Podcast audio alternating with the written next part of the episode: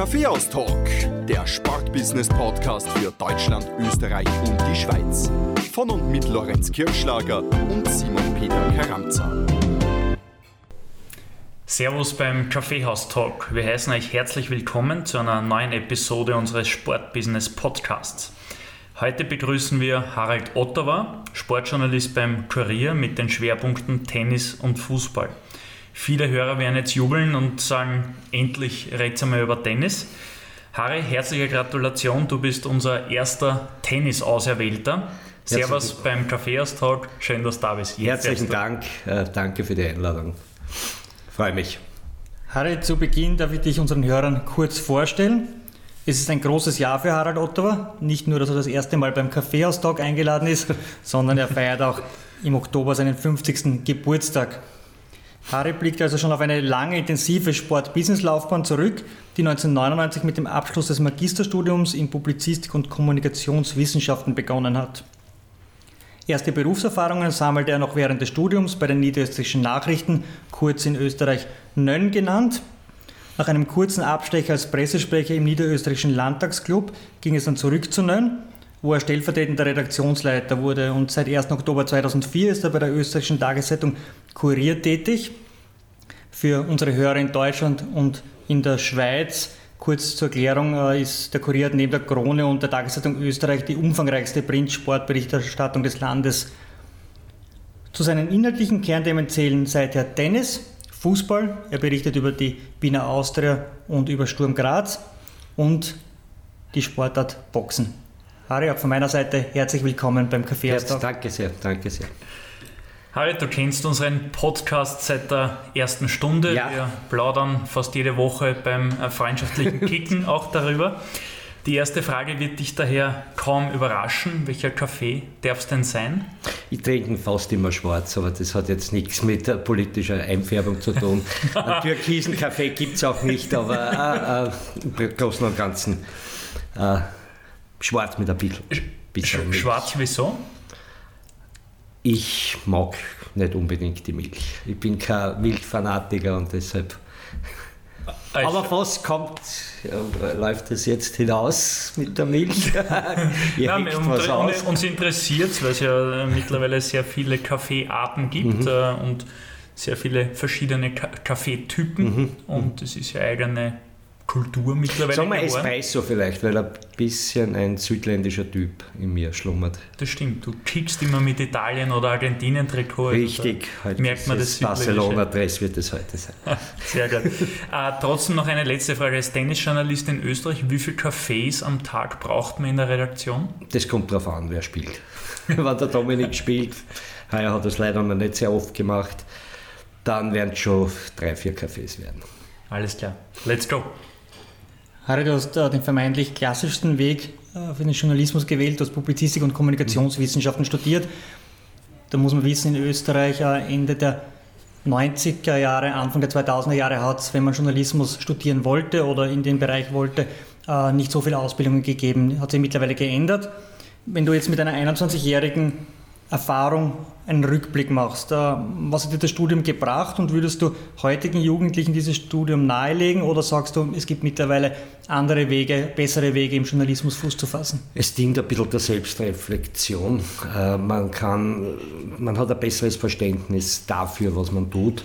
Im Prinzip braucht man äh, nicht unbedingt das Studium, aber man wächst mit dem Studium ein bisschen in die Szene rein, man lernt Leute kennen und bei mir war das Wichtigste im Studium, ich habe einen, äh, einen äh, Kollegen kennengelernt oder einen Menschen kennengelernt, der dann mein Kollege wurde, der über Umwege mich zum Kurier gebracht hat und das ist oft äh, das Um und Auf, wenn du äh, so eine Ausbildung hast. Aber im Prinzip, wenn ich diese Ausbildung nicht gehabt hätte, äh, würde man nicht sehr viel fehlen, so ehrlich muss es sein.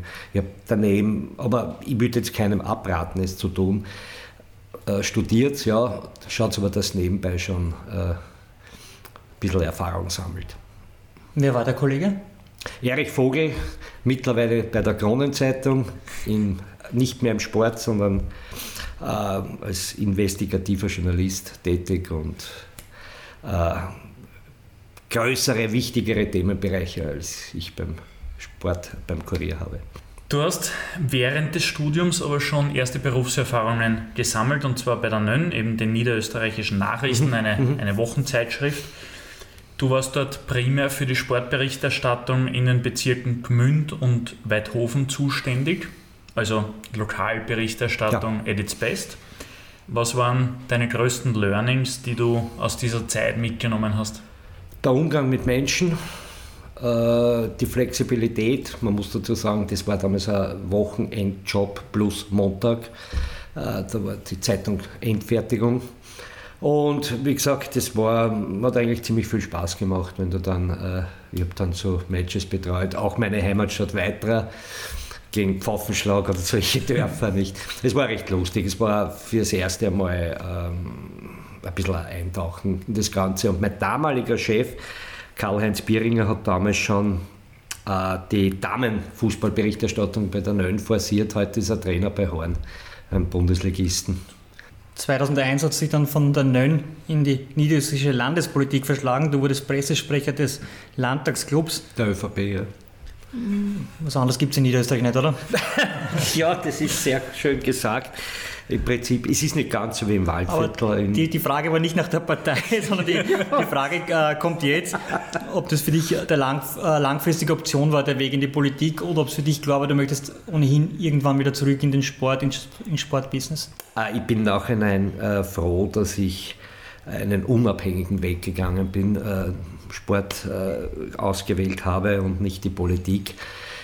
Das heißt nicht, dass ich ein unpolitischer Mensch bin, aber im Großen und Ganzen, ich gebe es ehrlich zu, es war nicht das Richtige für mich. Das habe ich dann nachher erst erkannt. Ich habe mir damals den Job noch nah über Connections bekommen und Kurier auch, muss ich sagen, aber dort war es halt äh, irgendwie ein vorgezeichneter Weg. Ich war im Gemeinderat, ich war im Bezirksparteivorstand und äh, heute sage ich, ja, gut, dass ich es gemacht habe, ich habe Erfahrungen sammeln können, aber im Großen und Ganzen bin ich dann auch wieder froh, dass es 2005 schon wieder vorbei war. Also nicht der Job, sondern meine Tätigkeit als Gemeinderat, wie ich dann zum Kurier gekommen bin. Warum Politik oder in der Politik zu arbeiten nichts für dich? Ich bin, ich liebe es, unabhängig zu arbeiten ähm, und mich nicht an irgendwelche Vorgaben zu halten. Und äh, im Großen und Ganzen war ja das ein Job, wo du die Dinge bewerben musst. No, na, das ist ganz klar, äh, die die Partei will, die die Partei vorgibt. Und du bist da ein bisschen ein Marketingmanager wie für ein Unternehmen. Das ist, glaube ich, nicht viel anders. Äh, so ist es auch bei einer Partei, dass du wirbst die Gunst der bei Marketinggruppen ist es um den, die Gunst des Käufers und hier ist es halt die Gunst des Wählers. Du bist dann nach deinem Abstecher in die Politik noch einmal zur Nön zurückgekehrt, warst dort auch stellvertretender Chefredakteur für, für deinen lokalen Kreis. Und am 1. Oktober 2004, du hast das jetzt schon mehrfach angesprochen, bist du beim Kurier gelandet und hast, das kann man aus heutiger Sicht sagen, deine beruflichen Zelte dort aufgeschlagen. Du hast es ein bisschen schon angeteasert, äh, die Antwort auf die folgende Frage, wie ist dieser äh, Schritt gelungen? Du hast den schon erwähnt, den Erich Vogel.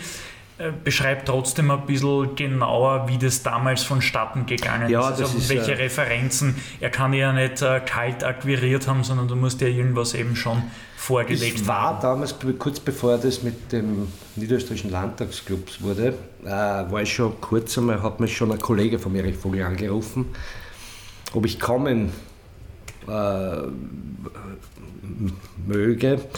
Und damals hatte ich aber schon der ÖVP zugesagt. Also es hätte drei Jahre vorher auch schon was werden können oder fast vier Jahre vorher. Und dann ist es halt 2004 so weit gewesen, dass Leute gesucht wurden und ich glaube, der Erich hat mir angerufen, äh, ich soll zum damaligen Sportchef Jürgen Preußer kommen. Und das war eine ganz lustige Unterredung. Also da haben wir geplaudert. Nach zehn Minuten hat er gesagt, ja, ich schaue mir das an. Ähm, ja, vielleicht wird es was ab 1. Dezember. Dann haben wir noch einmal zehn Minuten geredet. Ähm, dann hat er schon gesagt, okay, na, das gefällt mir eigentlich sehr, sehr gut. Ja, das kann ich mir vorstellen, dass du mit 1. Dezember äh, anfängst. Weitere zehn Minuten später hat er gesagt, okay, fang gleich an am 1. Oktober. Und ich habe dann nur gesagt, kann ich gleich da bleiben? Das war nämlich der 29. September. Ich gesagt, bleib da. Und äh, ich habe meinen Chef damals in, in, in, in Waldviertel angerufen, du, ich bin in Wien und bleibe da. Du. Aber was hat sich in den 10 Minuten dermaßen verändert? Ich weiß nicht, das war ein absolut äh, lockeres, nettes Gespräch und äh, er hat schon gemerkt, dass ich den Job unbedingt will wie du beim Kurier warst, haben sich dann unsere Wege das erste Mal Richtig, gekreuzt. bei der Hallenhockey. Ja. Hallenhockey-WM. Wunderbares Ereignis. Ja, es war, an sowas erinnert man sich gern zurück. Hallenhockey-WM 2006 mit äh, vielen Sidepartys. Ja. Aber äh, gearbeitet wurde natürlich auch. Ja, aber es war Trinidad Tobago war dabei, kann ich mich erinnern, die haben Reggae-Musik gehört in, in irgendeinem Saal in der Stadthalle. Es war ein herrliches Event. Und die Hallenhockeyspieler, wollte ich noch sagen, das es ist eine wunderbare Gruppe. Also, das, also die können schon auch feiern auch. Ja. Wir haben letztens mit dem Ronny Leber einen absoluten Sport- und mhm. Statistikfreak mhm. äh, zu Gast gehabt. Wer hat damals die Hallenhockey-WM gewonnen? Hat es der Ronny gewusst? Ich. Nein, den Ronny haben wir es nicht gefragt, aber dich also. Nein, ich weiß nicht mehr, ich glaube die Holländer, oder? Nein, es waren die Deutschen. Waren die Deutschen, die okay. Deutschen. Ja, viele Möglichkeiten gibt es ja. Das am, das am Ende gewesen. gewinnen immer die Deutschen, das ja, uns merken. Richtig. Harry, du bist äh, beim Kurier, wir haben es eingangs erwähnt, primär für die Tennisberichterstattung verantwortlich, betreust aber auch Fußball und Boxen. Ist dir diese inhaltliche Abwechslung wichtig oder würdest du dich lieber nur auf eine Sportart konzentrieren? Nein, es, ist, es sind halt Sportarten, die mich wahnsinnig interessieren. Ja. Äh, ich muss dazu ehrlich sagen, äh, wenn du jetzt Sportjournalist werden willst und dich interessiert der Fußball nicht, dann würde ich eher sagen, schau, dass du woanders unterkommst. Nicht? Fußball ist der König des Sports und wer da nicht interessiert ist, ähm, der hat in dem Job nichts verloren. So ehrlich muss man sein. Das ist eigentlich jeder von uns in der Redaktion ein Fußballfan. Und das ist ein Thema, über das, über das alle diskutieren können, im breiteren Ausmaß. Logische Antwort, aber wie kommst du zu Boxen? Das hat mich immer fasziniert. Oder immer fasziniert. Ich kann mich erinnern, das waren leider schon die letzten Kämpfe und nicht mehr sehr ansehnlichen Kämpfe von Muhammad Ali. 80, 81, als ich mit meinem Vater aufgestanden bin. Ich kann mich erinnern, nach dieser äh, äh, Niederlage gegen Larry Holmes, wo er wirklich, es war ein Abgesang seiner selbst und und zu solchen Kämpfen bin ich dann aufgestanden. Ich glaube 86 einmal. Äh, dann äh, als der Mike Tyson Weltmeister äh, wurde das erste Mal gegen Trevor Burbick, der wiederum fünf Jahre vorher letzten, den letzten Kampf von Ali äh, gewonnen hat.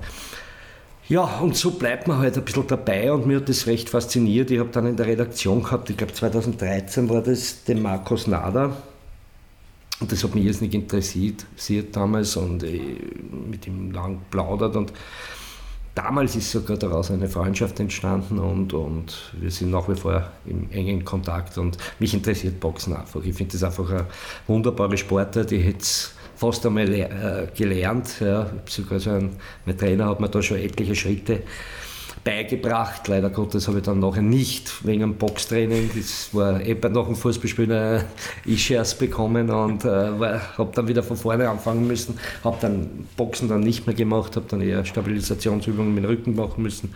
Das war auch 2013, kann ich mich erinnern.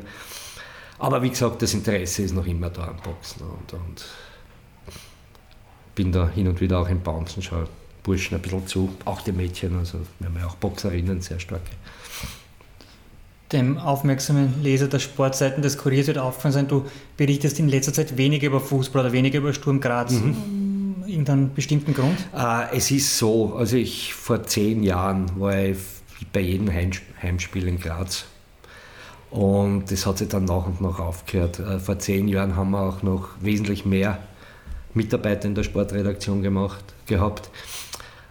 Haben wir keine Online-Dienste übernehmen müssen. Das müssen wir jetzt auch, äh, wir sind mittlerweile multifunktional, also werden auch da eingesetzt. Also es geht vom Zeitbudget nicht mehr. Außerdem haben wir uns darauf geeinigt, dass wir noch mehr die Ausrichtung, wir sind eine Ostzeitung, insbesondere eine Wien-Zeitung, haben die Ausrichtung so gelegt und deshalb ähm, kaum mehr Sturm Graz-Berichterstattung. Ich verfolge schon, keine Frage, aber spezielle Berichterstattung kaum mehr.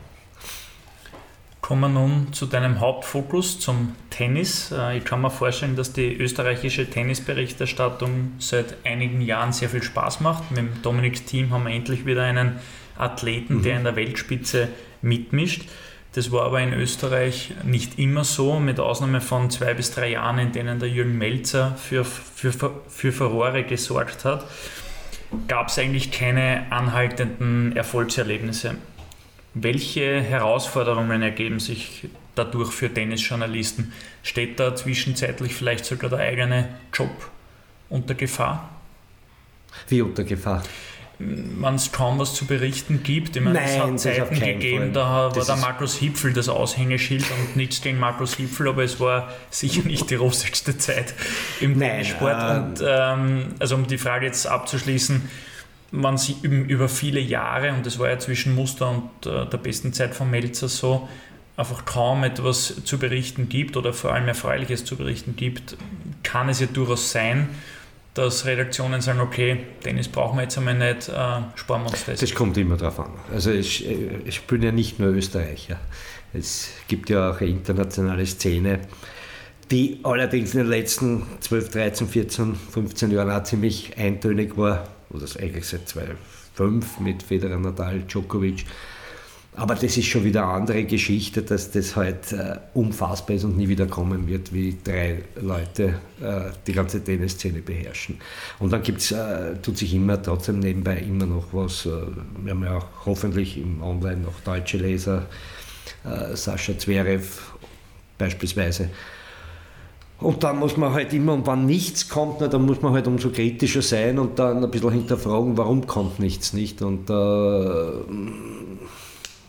kann man auch ein bisschen in Wunden bohren. Und äh, im Prinzip ist es so, dass Dominik Thiem äh, Produkt, äh, ein Einzelprodukt ist, ein Privat, äh, das aus einer Privatinitiative entstanden ist. Ähm, da hat halt alles das Package gepasst. Der Junge, der alles erreichen will, ein super Trainer mit Günter Presnik, ähm, eine gute Familie, die auch Tennis verrückt ist. Sowas muss passen. Und, äh, und, vor allem eine Familie, die sehr viel riskiert, weil viele riskieren nichts, haben große Talente. Mit 16, 17 hören die auf, weil sie kein Geld haben, das durch die Welt reisen. Nicht? Auch das ist schon vorgekommen. Du hast gesagt, ihr habt natürlich auch deutsche Leser äh, online. Hoffentlich, ja. Ähm, was mich trotzdem interessieren würde, Servus TV zum Beispiel, merkt es ganz, ganz stark bei den Quoten, ob Dominik Thiem in einem Turnier weit kommt oder früher ausscheidet ja, oder gar nicht ja. antritt. Merkt ihr das beim Kurier auch aufgrund Verkauf da? Äh, auch, äh naja, ich kann sagen, dass man da, mm, ich kann es nur online sagen. Äh, da sieht man ja, welche Geschichten gelesen werden. Nicht? Und, und, und Teamgeschichten werden sehr viel gelesen. Teamgeschichten werden, also Dominik Teamgeschichten werden sicher besser gelesen, wie wenn ich jetzt eine Geschichte über Ivo Karlovic mache. Oder, weiß ich nicht. Ähm, das merkt man dann schon, ja. Aber er, ist ja, er, ist, er spielt nicht, er ist ja nicht aus der Welt. Ich habe Gott sei Dank Samstag vor einer Woche das Glück gehabt, mit ihm ein Interview zu machen. Ah, es wird ja wahrscheinlich laufend berichtet, wenn dann die Schiene runterkommt und wie es ihm geht. Aber natürlich ist es schade. Ja. Ich persönlich, für mich persönlich, für Tennisjournalisten, für Zeitungen, aber noch viel mehr leiden ja die Turnierveranstalter, insbesondere der Herwig Stracker, der das Wiener Turnier famos äh, veranstaltet seit einigen Jahren. Äh, und vor allem der Davis Cup. Jetzt hat man sich riesig gefreut auf dieses erste Davis Cup äh, Heimspektakel in Innsbruck im, Davis, im Rahmen des Davis Cup Finales und dann hast du keine Spieler. Man muss ehrlich sein, wir haben keinen Einzelspieler. Hinter Dominik schaut es ganz trist aus im Moment. Zumindest was jetzt dies, das Niveau betrifft und mit einem, vielleicht spielt Djokovic, Djokovic, Kecmanovic oder wie sie alle heißen oder mit dem deutschen Struf mitzuhalten. Äh, da ist schon ein bisschen ein Loch da. Also das schaut nicht sehr gut aus. Simon und ich kennen die österreichische Fußballjournalistenlandschaft äh, sehr gut und man mhm. kennt in der Regel so ziemlich jeden, weil es halt überschaubar groß ist. Im Tennis ist es ja nochmal um einiges kleiner. Und wenn wir eben von Tennisjournalisten reden in Österreich, dann ist es eben Harald Ottawa, Es ist ein Peter Meuze von der Kronenzeitung, ein Christian Frühwald von Laola. Mhm. Hilft man sich da in der Branche gegenseitig mit ja. Informationen oder ist es ein Eigentlich schon, eigentlich schon. Also wenn ich, ich bin äh, schon mit Peter Molze schon einige Grand Slam Turniere besucht und es ist nicht so, dass der eine da das zuhält, dass der das ja nicht sieht, was ich schreibe oder irgendwas. Es hat schon, ich kann es offen und ehrlich sagen, ein Grand Slam Turnier mal gegeben, ich glaube das war die US Open New York, wo wir uns gegenseitig Korrektur gelesen haben. Ne? also da gibt es keine Geheimnisse. Es gibt ja auch nicht so viele äh, wahnsinnige Geheimnisse vom damals, wer hat damals gespielt, Jürgen Melzer, dritte Runde ausgeschieden gegen Andy Murray. Damals ist die Sibylle Bammer bis ins Viertelfinale gekommen. Aber was, da gibt es nicht so wahnsinnig große Geheimnisse. Ich gesagt, das darfst du nicht wissen oder so irgendwas. Äh, ja, das ist ja eher schon fast ein bisschen kameradschaftlich, das Ganze, ja auch die Kollegen, es gibt noch mehr Kollegen, möchte ich schon erwähnen, Alexander Dacker von der Kleinen Zeitung, mit dem ich auch sehr gutes Verhältnis habe, oder Alex Zambalokus äh, von den Oberösterreichischen Nachrichten, mit denen ich mich ständig auch austausche. Inwiefern hat sich der Austausch unter den Printkollegen anderer Medien durch die Digitalisierung geändert? Weil ihr schreibt ja eure Geschichten ja nicht mehr nur für die Printausgabe, mhm, mhm. sondern liefert auch viel Content für eure digitalen Plattformen. Und da geht es ja oft nicht um die große herausragende Recherche, sondern primär um, um Klickzahlen. Also wie, wie hat sich das geändert über die letzten Jahre? Naja, man muss halt schauen. Ich möchte vorher noch erwähnen, Dennis nicht natürlich auch, äh, kenne ich auch ein paar Journalisten, mit denen man sich austauscht. Ähm, wie hat sich das geändert? Man muss halt schauen, dass man einen knackigen Titel findet. Ja. Das ist das Um und Auf bei einer Printgeschichte. Nicht? Und dann sieht online, man online, online, online, ja. Äh, ja, in der Zeitung auch. Ja.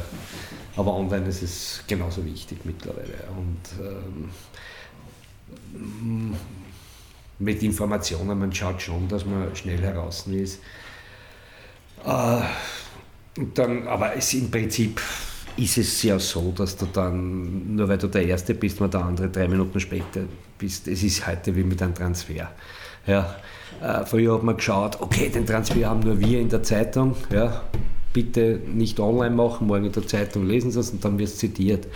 Heute, wenn du einen Transfer als Erster hast, ja, und äh, eine halbe Stunde später wieder offiziell oder zwei Stunden später wieder offiziell wird dich kein Mensch äh, zitieren. Ja.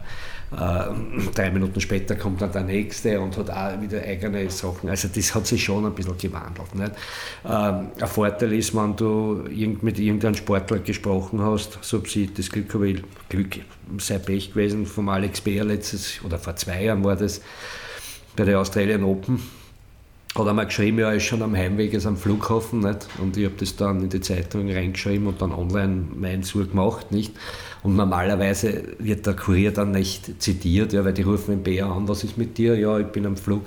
Ich habe aber gewusst, ich mache das dann, wenn er in den Flieger einsteigt, also ist er ewig unterwegs und dann sind wir auch zitiert worden dann. Nicht? Das habe ich extra so geplant, wann geht der Flieger? Okay, kann ich keiner anrufen. Ich möchte das Thema knackige Titel nochmal aufgreifen.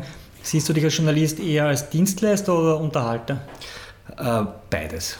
Beides. Also ich versuche äh, dem gerecht zu werden, dass Sport doch eine Unterhaltungsbranche ist. Ähm, das äh, sieht man jetzt einmal ab von Todesfällen oder, oder Dopingfällen, ist es reine Unterhaltung und soll niemals zu ernst genommen werden. Fußball heißt wunderbar, ist die schönste Nebensache, aber Nebensache der Welt. Das, ich möchte eigentlich nicht über so Dinge schreiben, die lebensessentiell sind, wie die Afghanistan-Problematik, wie die Corona-Problematik. Ich meine, das fließt natürlich alles ein bisschen in den Sport hinein, zumindest Corona.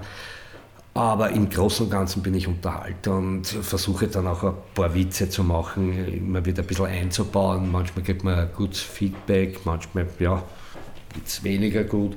Äh, manche können überhaupt nicht drüber lachen, aber das stößt mich nicht, da meinen Humor äh, weiter einfließen zu lassen. Aber natürlich muss das verpacken in Dienstleistung, muss den, kannst den Leser nicht nur irgendein Blödsinn erzählen, ja, weißt du, was, was grad, über was du gerade lachst, du musst den Leser schon auch informieren. Apropos Witze und Lachen, man hat uns in deiner Redaktion verraten von den Kollegen, dass du sehr gut äh, gewisse Personen mhm. imitieren kannst. Dürfen wir da eine Kostprobe hören? Ja, ich muss Dann ehrlich sagen, das ist maximal, was wir gespielt haben. Rapid hat sehr gute, breite Kader. Und da muss man ehrlich sagen, das kann reichen für Platz 2. Hm, Salzburg ist maximal. Äh, da ist maximal. Das kann nichts anderes sein, als dass die Meister werden. Das ist, äh, das ist einfach auf dem Papier. Das ist maximale Ausbeute. Sensationell ist es. Ich habe schon ewig nicht mehr gemacht. Ich habe es aber damals beim Fußballverein weiter in der Kabine immer gemacht, nachdem der äh, offizielle Trainer nichts mehr zu sagen hatte. Bin da nicht gekommen und habe hab den Spielern ein bisschen was. Ja. Harald Otto macht den Otto Maximale Baric im Kaffeehaustag. Es war dann, ich möchte die Geschichte noch erzählen, äh, wie auf die Faust aufs Auge. Das ist ein tragischer Fall. Ja. Äh, wie, in weiterer weiß man ja, dass ich den Baric kann. Und wie gesagt, ich habe es vorher erwähnt, beim Sportverein immer nachgemacht. Nicht? Und siehe da, in meiner Dienstzeit ist er leider verstorben. 88, glaube ich, war er. Und habe den Nachruf dann schreiben können. Nicht? Und haben sie gesagt, die weiterer wäre, wenn nicht er. Nicht? Können wir noch eine Großprobe haben von einem Tennisspieler, wenn wir schon den Tennisexperten Harald Ottawa hier sitzen haben?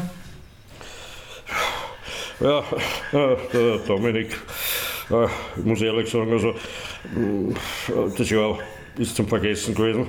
Aber ich habe auch meine Krisen gehabt. Ich habe 1991 habe ich, habe ich fast gar nichts genommen, außer bei so drei Pizza Turniere. Aber der Dominik wird schon wieder zurückkommen. Also da, da mache ich mir keine Sorgen. Sensationeller Thomas Muster. Das dürfte übrigens ein Talent sein unter Tennisjournalisten in Österreich, weil Peter Molzi. Der Bolzi macht ja Muster. Ja, das ist schon oft passiert, dass wir zusammengesessen sind und äh, mit, über Thomas Muster geredet haben. Ja, ein berühmter ist auch der Gerhard Zimmer, den machen wir auch immer noch. Ja gut, aber Aufschlag, den musst, ja, Aufschlag den Thomas Muster, ja, das ist fast ein bisschen ein Behindertenfinale heute hier gegen Horst Koff. Der eine ist krank. Doppelfehler jetzt von Thomas Muster. Meine sehr verehrten Damen und Herren, wenn Sie nichts Besseres zu tun haben. Leider auch schon verstorben. War damals Pressesprecher auch beim Wiener Stadthallenturnier so durfte ich ihn noch kennenlernen. Es war ein sehr lustiges Arbeiten, angenehmes Arbeiten mit ihm. Vielen Dank für diese akustischen Hörproben. Ähm, du hast nicht nur hier beim Kaffeehaus-Talk zwei Fans vis-à-vis -vis von dir sitzen, sondern es gibt auch Hörer. Ich bin auch Fan vom Talk. Besten Dank. äh, es gibt aber auch Hörer, denen deine Berichterstattung sehr taugt, äh, also Kaffeehaus-Talk-Hörer. Einer davon ist der Martin Markoschitz und der hat jetzt eine Frage Gerne. an dich, äh, die sich übrigens an das von dir vorhin angeschnittene Thema richtet. Und zwar hast du erwähnt, es ist eine einmalige Zeit jetzt, dass es drei, Schrägstrich vier absolute Superstars gibt, wenn man den Andy Murray noch ein bisschen mitzählt. Mhm, mhm, mhm. und du hast gemeint, es wird sowas nicht mehr geben. Und der Martin hat folgende Frage an dich, die in, auf die, also in diese Richtung abzielt. Wie wird sich der Tennissport ändern, wenn die Big Three, also Djokovic, Federer, Nadal, ihre Karriere beenden? Wird der Tennissport in ein Loch fallen oder werden das die sogenannten Next Gen, also Zverev, Team, Tsitsipas, auffangen können? Zunächst mal muss ich sagen, ich würde mir wünschen, dass alle drei noch drei bis fünf Jahre spielen. Ich, beim Federer kann ich mir es eigentlich nicht mehr vorstellen, dem jetzt eine weitere Operation äh, angestanden ist. Beim Nadal wird man schauen, der hat aber diese Verletzung, die er jetzt hat, schon seit 2005. Djokovic wird sicher noch drei, vier Jahre spielen.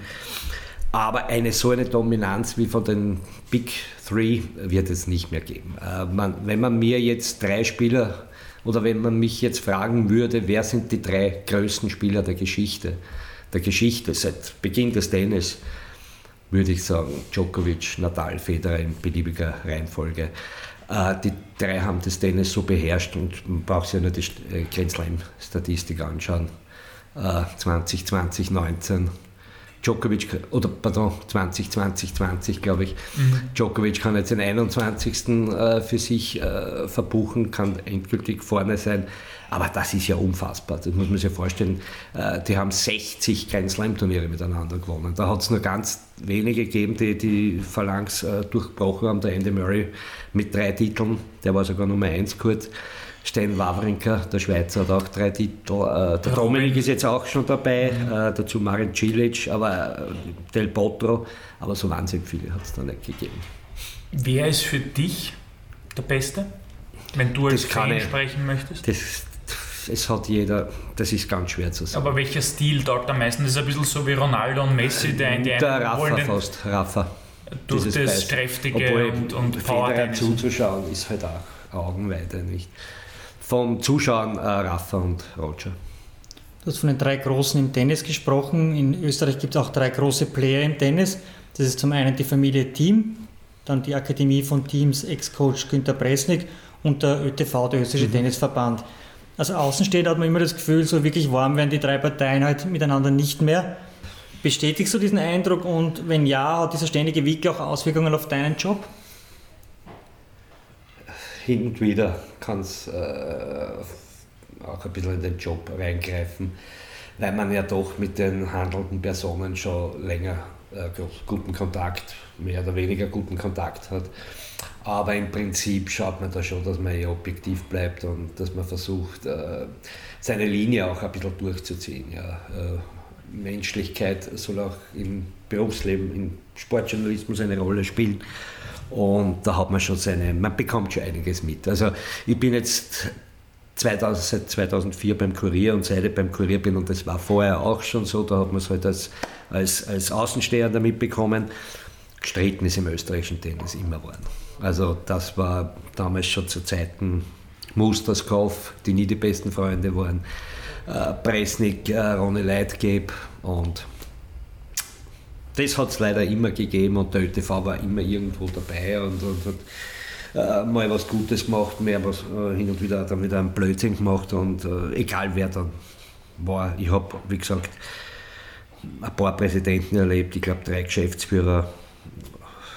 Das war nicht so viel, habe mit allen ein sehr, sehr gutes Verhältnis und äh, ähm, ich habe ein gutes Verhältnis zum ÖTV, das war nicht immer so, aber ich erlaube mir dann trotzdem hin und wieder auch kritisch zu sein. Muss ich auch. Ich bin kein Sprachrohr, da wäre ich bei der ÖVP bleiben, wenn das wäre. Familie Team, Günter Bresnik, ÖTV, zu wem hast du den besten Draht? Eigentlich fast zum Günter Bresnik. Das hat sich über Jahre so aufgebaut und er hat immer gutiert. Ähm, wer am Anfang von Dominik Thiems Karriere dabei war und das war ganz klar der Peter Molze und ich. Und die niederösterreichischen Nachrichten waren natürlich auch die regionalen immer dabei, aber von den großen Zeitungen war es Peter Molze und ich. Die nächste Frage ist wieder eine Hörerfrage. Führt der Weg in Österreich nur über Eigeninitiative in die Top 50 oder geht der Weg über die Südstadt und anderen Tennessee Akademien ebenfalls, weil gefühlt kommt da wenig nach von aus der Südstadt oder ich wüsste jetzt keinen Spieler, der jetzt in, über die Südstadt die letzten Jahre erfolgreich war. Und wie kann es sein, dass in Tschechien zum Beispiel gefühlt 20 Damen in den Top 100 sind und bei uns in Österreich nicht einmal eine vernünftige in den Top 100 ist, geschweige denn in Top 200. Ja, das ist ein Problem, das ist schon Jahrzehnte äh, in Österreich manifestiert. Ich habe sogar, weil die, weil er die Tschechen angesprochen hat, die Tschechinnen, äh, irgendwann einmal jetzt vor kurzem geschrieben, dass zwölf Tschechinnen vor der besten Österreicherinnen äh, im Ranking liegen. Äh, Im Prinzip ähm, haben viele Spieler in der Südstadt gespielt, aber im Großen und Ganzen sind das alles Eigeninitiativen gewesen. Ob es jetzt vom Thomas Muster angefangen ist, äh, über, über Babsi Schett, auch sie war in der Südstadt, aber ähm, im Großen und Ganzen waren das Eigeninitiativen und vor allem beim Dominik war es so. Ja. Dominik äh, hat zwar in der Südstadt trainiert, aber in der Akademie von Günter Bresnik, die auch in der Südstadt ansässig ist. Also da ist überhaupt nichts über den Verband gegangen. Wurde auch oft gestritten, äh, äh Verband und Günter Bresnik wegen äh, Rückzahlungen, alles Mögliche. Der Verband hat dann Geld angeboten, das war, waren aber Peanuts. Aber im Großen und Ganzen musst du äh, selber initiativ werden und das ist, glaube ich, nicht unbedingt die primäre Aufgabe des Verbandes, absolute Weltklasse-Spieler zu züchten. Das wird als Verband wirst du das kaum schaffen. Da, da musst du selber dahinter sein. Der Verband kann aber und sollte es tun, Spieler unterstützen, die wirklich große Talente haben, ihnen Trainer zur Verfügung stellen. Dann tut man schon einiges oder beziehungsweise ähm, finanziell zumindest unterstützen, wenn sie private Initiativen äh, haben und damit schon Top-Trainer selbst an der Seite haben, aber trotzdem sollte ÖTV äh, finanzielle Leistungen bieten und diesen äh, großen organisatorischen Background, dass diese Spieler auch wirklich den Schritt nach oben schaffen können. Es ist irrsinnig schwer, aber im Großen und Ganzen äh, kannst du es aber nur mit der Verrücktheit in der Familie schaffen. Und die Familie Team ist Dennis verrückt und das war absolut jetzt positiv gemeint. Und ohne den hätte es der Dominik wahrscheinlich nicht geschafft. Gibt es Länder, wo der Verband eine andere Rolle einnimmt oder ist ja, das weltweit so? Das ist im Großen und Ganzen wird in anderen Ländern schon ein bisschen organisatorisch noch besser gearbeitet, weil auch mehr Gelder zur Verfügung stehen, wie in Frankreich und in Tschechien. Aber im Großen und Ganzen, ja, es, äh, es ist auch im Förderkatalog der ÖTV ziemlich weit hinten, obwohl es der zweitgrößte Sportverband ist in Österreich. Aber da versucht man jetzt eher an den Kriterien noch ein bisschen was anderes zu machen, weil im Großen und Ganzen äh, orientiert sich der Förderkatalog nach Medaillen und äh, wie viele äh, Weltmeisterschaften gibt es im Tennis oder wo man Medaillen holen kann. Nicht? Das gibt es im Jugendsektor mit Europameisterschaften, ja, da gibt es auch Weltmeisterschaften im Großen und Ganzen. Äh, gibt es im Tennis, ja, Olympische Spiele zum das ist die einzige Möglichkeit, wo du im Profisport Medaillen holen kannst im Tennis. Aber ich glaube, da, vielleicht ändert sich dann noch etwas. Und natürlich ist der Verband auch angewiesen auf große Sponsoren. Vor ein paar Jahren hat man einen großen gehabt, Christian Warsch von der Firma Simacek. Damals war er noch bei Simacek, mittlerweile in Pension. Und das war ein großer Gönner und der hat dem ÖTV und den Spielern äh, doch als Tennisverrückter einiges zur Verfügung gestellt. Um es jetzt nochmal zu konkretisieren, äh, dank dem Dominik-Team gibt es eine Tenniseuphorie im Land.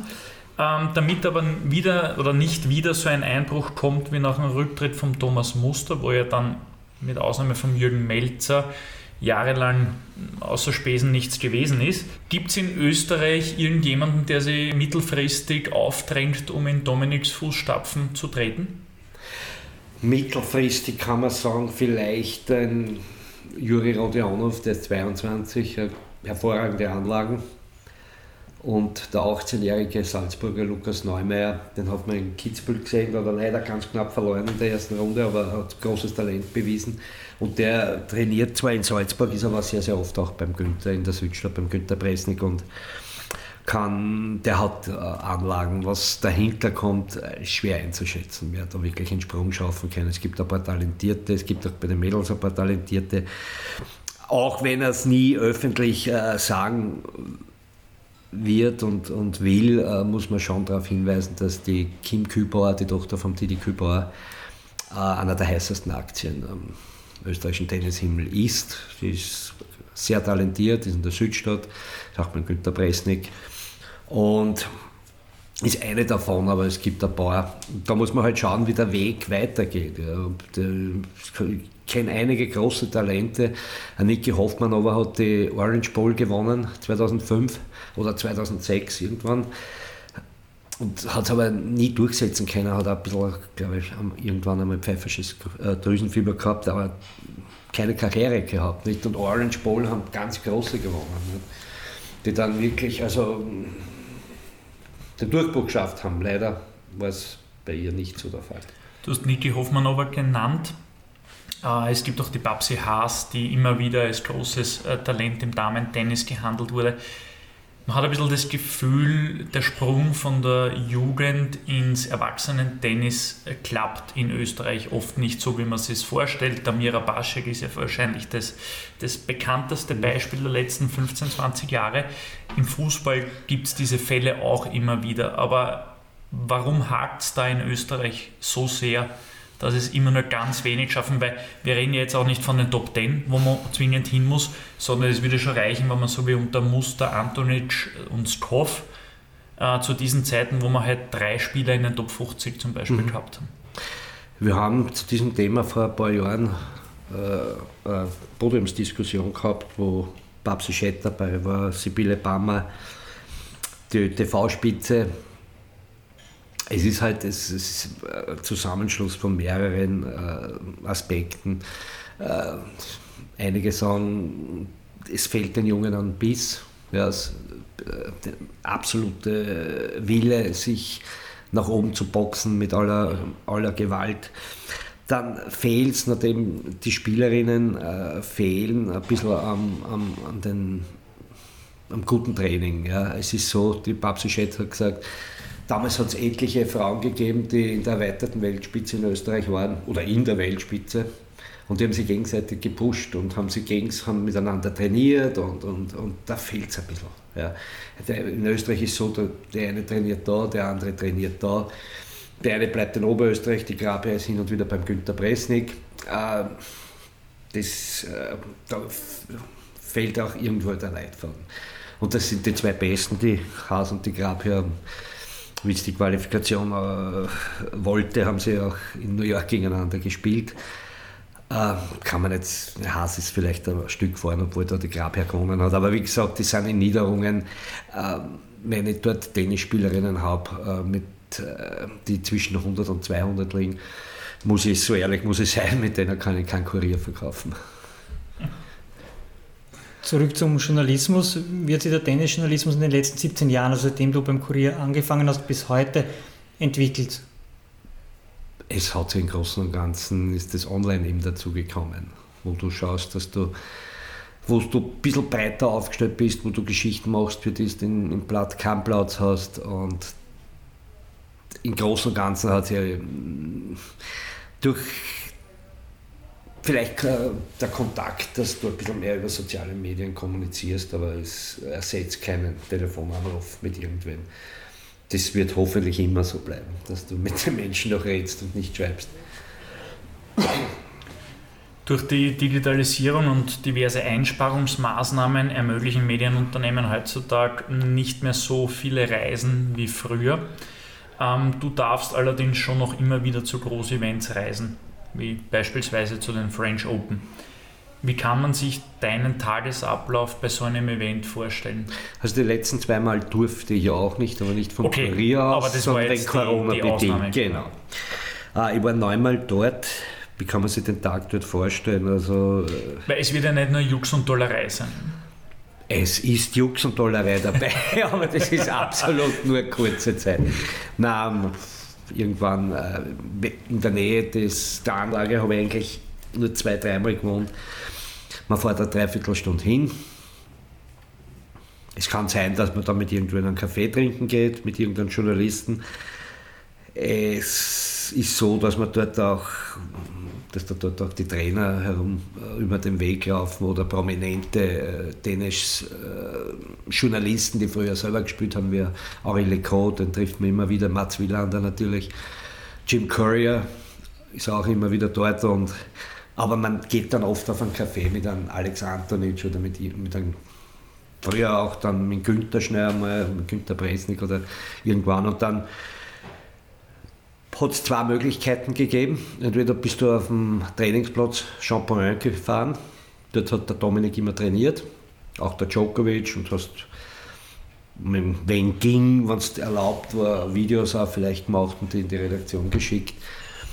Und wenn Matchtag war, bis zum Platz gegangen, meistens am Langlen, wo der Dominik gespielt hat, und hast dann das Match betreut und dann geschrieben. Ich habe es leider noch nicht erlebt. Es gibt jetzt ein Flutlicht dort, seit neuestem, ich glaube seit Vorjahr. Also bei meinem nächsten French Open Besuch wird der Tag ein bisschen länger dauern, nicht? Weil sonst sind wir dann immer um 20 Uhr meistens beim Abendessen gesessen. Und wann ist der Tag vorbei? Weil du musst ja irgendwann den Artikel schreiben. Was das kommt machst, wann der, der Dominik, Dominik spielt. Aber wenn der um 16, 17 Uhr spielt, dann kann es ja nach hinten raus relativ eng ah, sein. Wie handhabst du dann die Berichterstattung? Naja, es ist, einmal hat es ein bisschen länger gedauert, es war dann abgebrochen worden gegen Tsitsipas, zweite Runde, ich glaube das war 2018 wie handhabe ich die Berichterstattung? Also ähm, vielleicht am besten kann man es beschreiben, 2010, als äh, Jürgen Melzer im Viertelfinale gegen Djokovic gespielt hat. Das Match ist gerade noch zu Ende gegangen, bevor es finster geworden ist. Es war, glaube ich, Viertel, halb zehn. Ja. Dann hast wirklich, das war Viertelfinale, sehr viel schreiben müssen, viel vorbereiten schon müssen. Ne eigentlich hat keiner damit gerechnet, zumal er im dritten Satz nach 0 zu 2 Sackzurückstand auch schon ein Break hinten war. Nicht? Sind wir alle reingegangen in die Pressekammer vom Platz und haben geschrieben, okay, wir sind eh in einer halben, dreiviertel Stunde fertig. Uh, Jürgen Melzers Erfolgslauf gestoppt, alles Mögliche. Nicht? Und dann haben wir in der, im Pressezentrum gesehen, no, Break, no, da ist schon ein Break. Und dann noch ein Break, ich glaube nur ein Break. Okay, gehen wir wieder raus und schauen wir uns das an. Nicht? Und dann hat er das Match gewonnen. Nicht? Das war, war einer der schönsten Erlebnisse, seit ich beim Kurier bin. Stressig, aber sehr schön. Und der Tag endete dann, ich weiß nicht, sind dann noch was essen gegangen oder irgendwas. Oder Bier trinken. Wenn wir alle ein bisschen aufgewühlt waren, haben wir sicher ein Bier getrunken und aufs Essen verzichtet. Apropos schöne Erlebnisse. Äh, wenn du deine Top 1, 2, 3 mhm. Reisen nennen müsstest, welche wären das? Äh, die coolsten Erlebnisse auf Reisen? Die coolsten Erlebnisse. Puh. Oder die coolsten Reisen an sich? Also sehr cool war die US Open 2008.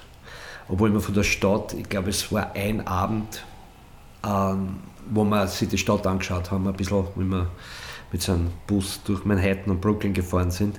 Aber der Tag war halt die ganze Zeit auf der Anlage. Nicht? Und du bist hinkommen um 12 Uhr mittags, das war 6 Uhr unserer Zeit. Da war die Abendausgabe fertig zu machen, jetzt haben wir es noch gegeben. Dann hast du die aktuelle Berichterstattung bis 18 Uhr Ortszeit gemacht, da war bei uns dann sind die Rollos runtergegangen ab 0 Uhr. Und dann hast du Vorsätze für den nächsten Tag geschrieben. Und das war schon, äh, aber es war trotzdem ein cooles Erlebnis und ich habe damals ein bisschen äh, versucht, den Kurier zum Sparen zu verhelfen. Nicht, wir haben eine Einladung für fünf Tage gekostet. Das Hotel hätte aber dann weiterhin, obwohl es kein wunderschönes Hotel war, 600 äh, Dollar, glaube ich, gekostet. Da habe ich gesagt, okay, ich ziehe um, bin dann vier, fünf Mal umgezogen und die letzten Nächte bin ich dann irgendwann in, wo in Chinatown gelandet, aber nicht in Chinatown Manhattan, sondern Chinatown Queens. Bin dort mit Laptop und Tasche herummarschiert, bis ich das Hotel gefunden habe. Und am letzten Tag habe ich gefragt, wo man da gut essen gehen kann. Hat einer gesagt, hat mir einen Vogel gezeigt und gesagt, just stay in the hotel, it's so dangerous. Ich bin zwei Tage vorher mit allen drum und dran Laptop durch die Straßen marschiert. Ne? Aber sehr cool waren auch die Paralympics in, in, in Rio äh, da haben wir schon ein bisschen was von der Stadt auch gesehen. Wir waren zwar fünf Tage da und es war ein dichtes Programm, aber es ist sich ausgegangen, dass wir die Copacabana besuchen und natürlich auch äh, haben wir gewusst, welche Gassel man meiden sollte. Nicht? Das haben sie uns auch gesagt, da geht es lieber nicht rein. Am Corcovado waren wir oben. Ja, das war auch sehr eindrucksvoll. Gott sei Dank habe ich das Glück gehabt, dass ich dass man nun nirgendwo, man hört es immer wieder, auch in Paris, Kollegen bestohlen worden. Mhm. Gott sei Dank ist mir das noch nicht passiert. Seit 2016 schreibst du auch das alljährliche Tennisjahrbuch für den Kurier. Wie ist es dazu gekommen und, und was reizt dich an so einem Rückblick, Ausblick? Ja, der Anzeigenverkäufer, also der Anzeigenchef vom Kurier, der Stefan Lechner, hat damals schon so ein also ganz dünnes Tennis Büchlein gemacht, oder es war eigentlich war ein Zeitungsformat, nicht? Und dann irgendwann, glaube ich, war das so, dass er jetzt ein Magazin machen wollte mit der Themaredaktion, mit der arbeite ich gemeinsam, oder es wenn anderen geben wollte. Und ich glaube, es war der Herwig Strake, der gesagt hat, wieso, du hast dann Dennis Fachmann im, im Büro, nimm den Ottawa, der soll das machen. Und es war dann schon das erste Jahrbuch, waren schon 200 Seiten Ähm, Von? Bei wie vielen Seiten war es vorher, das dünne Heftel? Nein, das dünne Heftel, das waren fünf, sechs Seiten, also das war, es war im August ist da glaube ich was äh, erschienen, also das war halt ganz was anderes, nicht? Und das erste Jahr war halt ein bisschen die ganze Produktion, weil ich noch nie so ein dickes Heftel gemacht habe, auch war es ein bisschen ein Chaos in der Produktion, das ist aber dann Gott sei Dank sehr gut geworden und seit damals weiß ich, wie der Hase läuft. Also ist das für mich, wenn andere nervös werden, bin ich es heute nicht mehr, weil ich weiß, dass sowas zu machen ist. Und natürlich äh, Hilfe auch bekommen von Kollegen, die auch Artikel drin geschrieben haben. Alex Strecher fasst sich immer wieder einen Fußballspielenden oder einen Tennisspielenden Fußballer und schreibt über den. Wir haben auch schon Herbert Boraska interviewt für das Magazin. Also es ist breit gefächert. Welcher österreichische Fußballer spielt am besten Tennis? Wer spielt am besten Tennis? Hm. Das kann der Manuel Ortlechner, der Austria-Sportchef, spielt, glaube ich, ganz gut. Äh, ich spiele alle ganz gut. Also Braska spielt jetzt spielt auch ganz gut. Ganz witzig, unser Opfer-Olympiasieger Meier spielt auch sehr, sehr gut. Der hat aber eine komische Angewohnheit, er schlägt mit, einer, mit der rechten auf und spielt dann mit links weiter oder umgekehrt. äh, Beat Feutz, auch ein Opferer, spielt sehr, sehr gut. Heuer habe ich vielleicht vor, irgendeinen Kabarettisten einmal zu fragen. Viktor Gernot spielt laufend Tennis und auch andere. Ein bisschen eine lustigere Geschichte. Ich hoffe, er hört dazu und, und meldet sich dann bei mir. Ja, ich will ins Tennismagazin. Wie viele Exemplare Auflage hat das Tennismagazin? 2.000, 3.000. Also Auflage ist, glaube ich, ein bisschen höher. Wir haben zwischen 3.000 und 4.000 verkauft. Und das Vertriebsnetz über Trafiken oder Es gibt ein Vertriebsnetz, ja. ja. Wir haben es gewechselt vor zwei Jahren, weil da möchte jetzt keine Namen nennen. Das hat nicht ganz gut funktioniert und jetzt hoffen wir, dass es besser geht. Seit einem Jahr haben wir einen anderen. Mit wem macht das jetzt? Salzburg, also Salzburger äh, Vertrieb. Normal klären wir diese Dinge immer abseits. Ich hoffe, dass sich da nichts geändert hat. Ja. Normal klären wir diese Dinge immer abseits äh, der Mikrofone zuerst ab. Jetzt machen wir es einmal live auf Sendung. Dürfen wir drei, drei von dir signierte Exemplare verlosen für unsere Hörer? Selbstverständlich.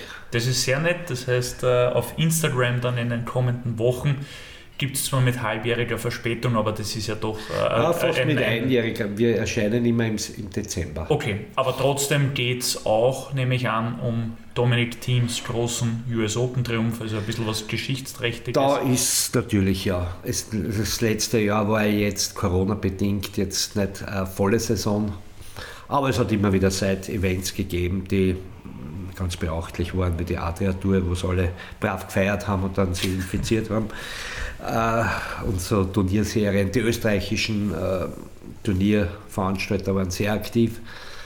In Köln, in, in egal wo. Na, verrat nicht zu viel, das äh, ja, kommen schon. unsere Hörer dann zu lesen. Zumindest drei davon und der Rest ja. Jetzt hoffentlich noch über, über euer funktionierendes Vertriebs ja. ja. erwerben. Harry, was du dir 2004 und wahrscheinlich auch im Jahr 2019 noch nicht gedacht hast, dass du seit Februar 2020 auch regelmäßig vor der Kamera stehst. Nämlich bei eurem hauseigenen TV-Kanal SchauTV. Du moderierst dort vor allem Sportinterviews mit hochkarätigen Gästen wie Jürgen Melzer, Alex Antonitsch war glaube ich schon da, Markus Nader hast du erwähnt, ähm, aber auch gehandicapten Sportler wie der Andreas Onea. Hand aufs Herz, warst du, wie man dir davon berichtet hat, dass du künftig auch moderierst, warst du da erfreut? über diesen Karriereschritt?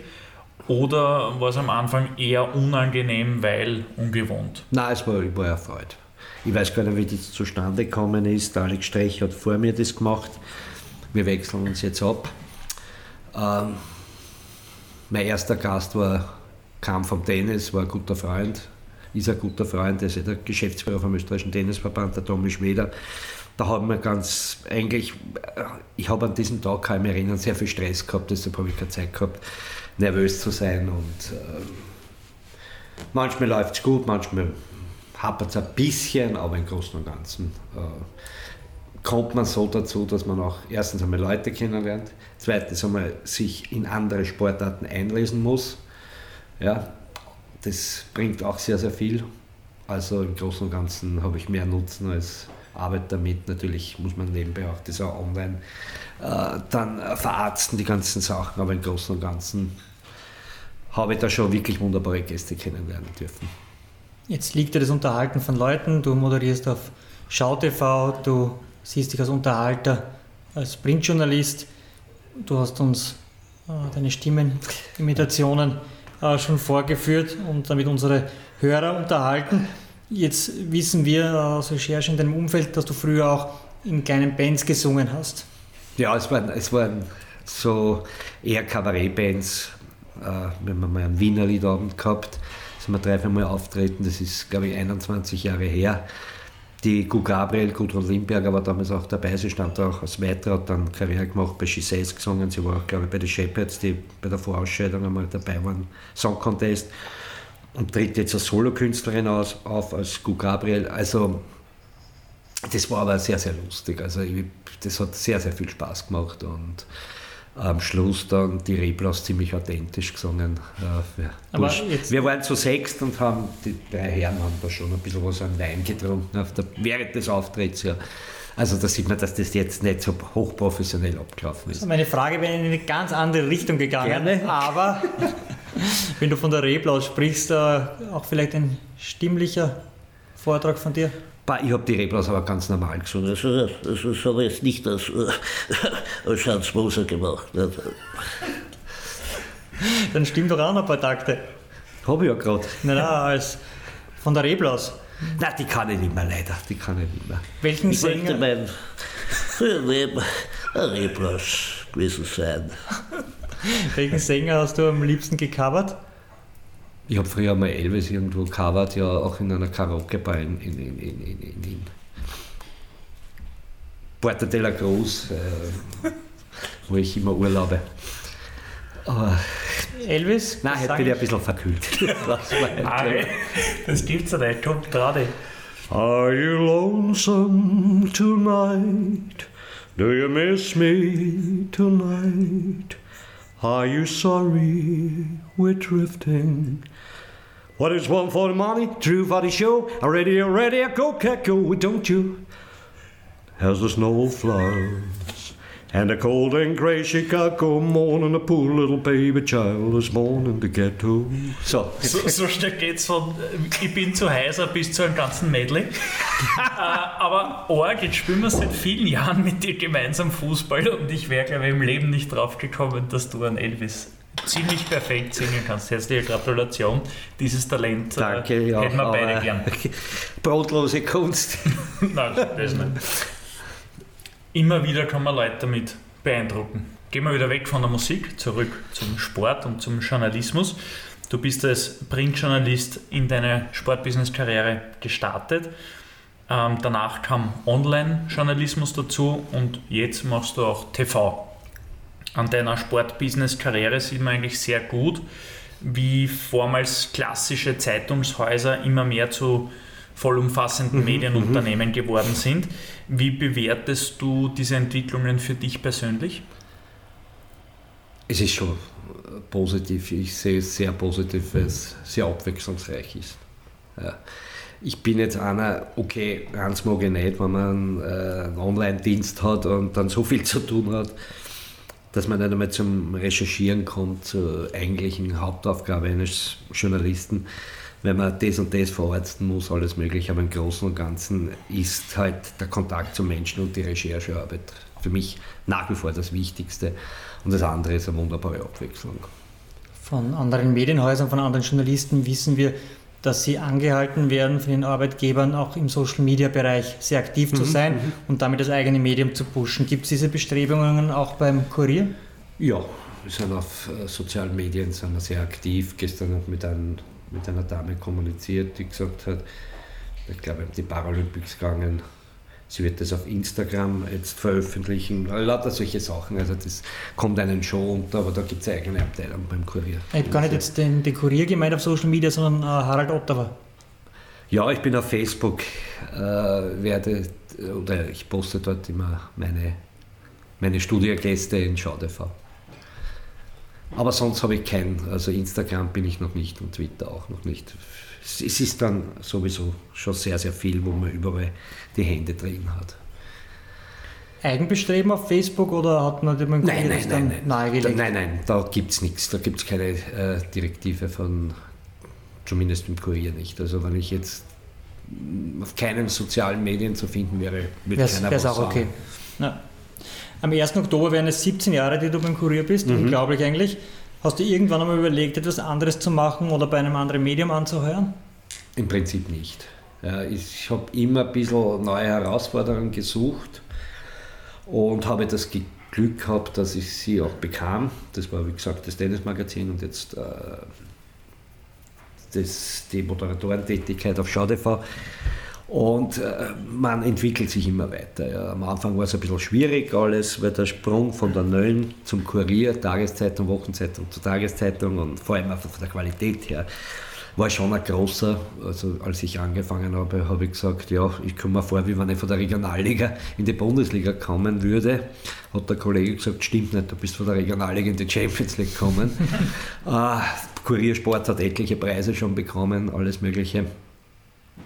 Äh, aber es hat dann ein paar Jahre gedauert. Was ich von der Neuen mitgebracht habe, ist die Flexibilität und der Willen.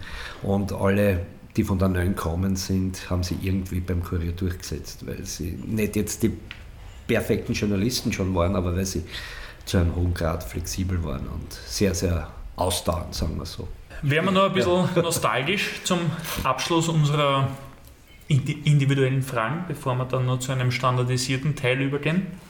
Was war dein schönster Tennismoment als Journalist und was war dein bitterster? Der schönste Tennismoment, ich habe ihn schon erwähnt, glaube ich, war der Jürgen Melzer damals. Viertelfinale gegen Djokovic. Ja, nein, Dominik Thiem war ebenso auch gegen Djokovic gewonnen wird. Ich glaube. Äh, French Open halt. French Open. Ja. French Open. Äh, das vielleicht war sogar noch ein bisschen höher zu bewerten, der erste Finaleentzug. Der, da hat er Djokovic im Viertelfinale geschlagen und dann den Italiener Cecchinato das, das waren schon wunderbare Momente. Warum nicht der Triumph bei den US Open? Weil ich nicht selber dabei war. Okay. Natürlich war das ein schöner Tennismoment, da war ich aber nicht selber dabei. Mhm. Da bin ich in der Redaktion gesessen und habe es mit einem Kollegen, der hat es äh, online dann gemacht. Ich bin dann nicht heimgefahren, weil wenn er schnell verloren hätte, man die ersten zwei Sätze, der dritte so ausgegangen wäre, die ersten zwei Sätze hätte man sogar in die Zeitung reingebracht. Das war natürlich ein Traum, äh, traumhafter Moment, aber wo ich selber dabei war, ja. Finaleinzug bei den French Open und dann redet mit dann Günter Presnik, ja, wie geht's ihm und alles Mögliche. Also das waren schon schöne Momente äh, überhaupt. Oder Davis Cup, der Auswärtssieg in Israel, 3 zu 2, Martin Fischer damals gewonnen gegen Harry Levy, glaube ich. Da waren wir auch sehr aus dem Häuschen, also das waren auch wunderschöne Momente. Bitter war, kann ich mich erinnern, Garmisch-Partenkirchen, ich glaube das war 2009, Anfang März da hat Stefan Kubek die erste Partie äh, ganz klar gewonnen gegen Schüttler, der immerhin einmal im US-Open-Finale war. Und man sagt, das ist Weltklasse. Ne? Jürgen Melzer gegen Philipp Kohlschreiber 2 zu 0 in Sätzen geführt und ich glaube 5-2 im dritten. Und wir sind schon gestanden, haben den Sekt schon in der Hand gehalten. Nicht? Und ich kann mich erinnern, ich und der Bespanner, nicht? super. Auf einmal Ribri, auf einmal verliert der die Partie, den nächsten Tag doppelt verloren und ja, das waren, es war auch Jürgen Welzers bitterster Moment, sagt er, sagt er heute noch, dass er das nur aus der Hand gegeben hat. Er hat aber für sehr viele schöne Momente auch bei mir gesorgt. Ja, zum Beispiel 2012, erster Viertelfinale-Einzug seit 1995 im Davis Cup, als man die Russen geschlagen hat in Wiener Neustadt die Arena Nova, als man, okay, damals draußen gehabt, minus 20 Grad und wer Wiener Neustadt kennt und die Gegend um die Arena Nova, okay, es war jetzt nicht die schönste Gegend, aber, aber es war trotzdem ein traumhafter Erfolg. Wunderschöne Momente, bittere Momente. Was war dein witzigster Moment auf der Tennistour? Es war alles immer ein bisschen witziger. Also, ja, ich kann mich erinnern auf einen Moment, wo ich fast den Dominik äh, den Sieg gekostet hätte. Das war, ich glaube, es war der kleine äh, Chord Number 2 oder war es der Answer. Wir sind ziemlich nah gesessen. Wo? In Paris, French Open, Entschuldigung. Und sind ziemlich nah gesessen und Matchball war Dominic Thiem und Ich geglaubt, der Ball, ich glaube, der Canoleas war der Gegner, geht ins Netz nicht und schreit schon Yes! Hast du geschrien? Ja. Und dabei geht er rüber und der Dominik haut ihn ins Netz. Ja. Gott sei Dank hat er die Partie dann zwei Minuten später wirklich gewonnen, aber da haben wir alle besser angeschaut. Kann mich erinnern. Ja. Heiße zwei Minuten wahrscheinlich. Das war Hass. Oh, ich bin zittert. Ich habe zittert, das war Wahnsinn. Dann haben wir beide gelacht bei der PK dann nachher. Äh, wir wollen unseren Hörern auch ähm, abseits deiner Erlebnisse immer wieder Erfahrungen, Tipps, äh, Tricks äh, und so weiter mitgeben. Wie lauten deine Tricks bei Interviews, damit du deinem Gegenüber besonders spannende Antworten entlockst? Ich stelle nicht plumpe Fragen oder sagen wir so, ich begnüge mich nicht damit, nur eine Frage zu stellen, sondern ich rede dann sehr, sehr viel. Also ich sage auch Sätze und nicht nur Fragen. Ich mache das fast so wie Martin Lang da, der die Fragen stellt bei Interviews und auch gleich die Antwort mitgibt. Vielleicht kurz für unsere Hörer außerhalb Ö3. von Österreich, Martin Lang. Radiolegende, Radio Wien. Ne? Genau, Ö3 Radio Wien. Ö3 Radio Ja. Wien. Aber Legende. Legende kann man jeden Fall. Martin Lang, eine Legende. Also auch ein guter Typ. Also da versucht man halt, halt ähm, in Gespräche zu verwickeln und ihm eigentlich recht zu geben mit seinen Ansichten, egal was das jetzt ist. Und dann, dann kann schon sein, dass dann was Gutes kommt. Es kommt immer darauf an, wer es ist. Ob es ein Telefoninterview ist oder ob's ein, ob er dir gegenüber sitzt, das ist alles ein bisschen andere Situation. Aber natürlich habe ich lieber so Interviews, wenn man gegenüber sitzt. Ja. Welche Entwicklung wird den Sportjournalismus in den kommenden Jahren besonders prägen? Ja, noch mehr online. Noch schneller, noch äh, knackiger, noch. Äh, ich fürchte fast, dass ein bisschen der literarische Journalismus im Sport auf der Strecke bleibt. Tut es auch jetzt schon mittlerweile. Welche Tipps hast du für unsere Hörer, damit sie ihre beruflichen Träume im Sportbusiness im Allgemeinen und im Sportjournalismus im Speziellen äh, verwirklichen können? Sich Idole aus dem Sport zu nehmen. Zum Beispiel? Dominik Oder was war, was war deines? Und wie hat dir dein Sportidol in, auf deinem Sportbusiness-Weg geholfen? Puh, jetzt muss ich nachdenken. Also ich habe diesen Ehrgeiz du von kommst Thomas ja da mit, mit, mit großen Antworten Der daher. Thomas Muster, der zum Beispiel mit enormen Ehrgeiz den Weg nach oben geschafft hat, Nummer 1 der Welt, er kein Slam-Turnier gewonnen hat, Dominik Thiem genauso. Und den Ehrgeiz hast du für dich Den mitgenommen. American Dream äh, nie aufgeben. Ja. Das klingt jetzt ein bisschen pathetisch, aber, aber Also äh, von weiterer in die Großstadt zum ja. Kurier ist für kämpfen, äh, sich gut verkaufen und gute Leute kennenlernen. Wichtige Leute kennenlernen. Wir kommen zu unserer Kategorie Rück- und Ausblick. Wenn du auf deine Sport-Business-Laufbahn zurückblickst, welche Personen haben dich hier am meisten geprägt? Im Business, das waren Kollegen wahrscheinlich. Welche? Äh, sehr geprägt natürlich Erich Vogel. Äh, Harald Schumme von der Schreibweise, jetzt ist er Pressesprecher beim österreichischen Tennisverband. Ich habe sein, seine Schreibweise immer wahnsinnig geschätzt, also sehr lustig geschrieben. Äh, Im Großen und Ganzen auch Kollegen, die heute noch meine Kollegen sind, wie Christoph Geiler äh, oder Bernhard Hanisch.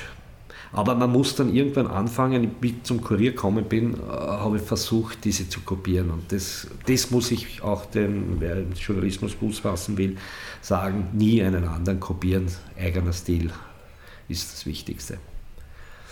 Zum langfristigen Erfolg gehört auch das Wegstecken von Rückschlägen und das Lernen aus Fehlern. Welche Entscheidungen würdest du heute so nicht mehr treffen? Ich, äh, es gibt ein wunderbares Lied von der Piaf, Piaf äh, ich bereue nichts und äh, es hat keinen Sinn, sich jetzt Gedanken machen, das hätte ich nicht machen dürfen, das hätte ich nicht machen dürfen. Also im Großen und Ganzen äh, bin ich mit meinem Leben, so wie es jetzt ist, sehr zufrieden.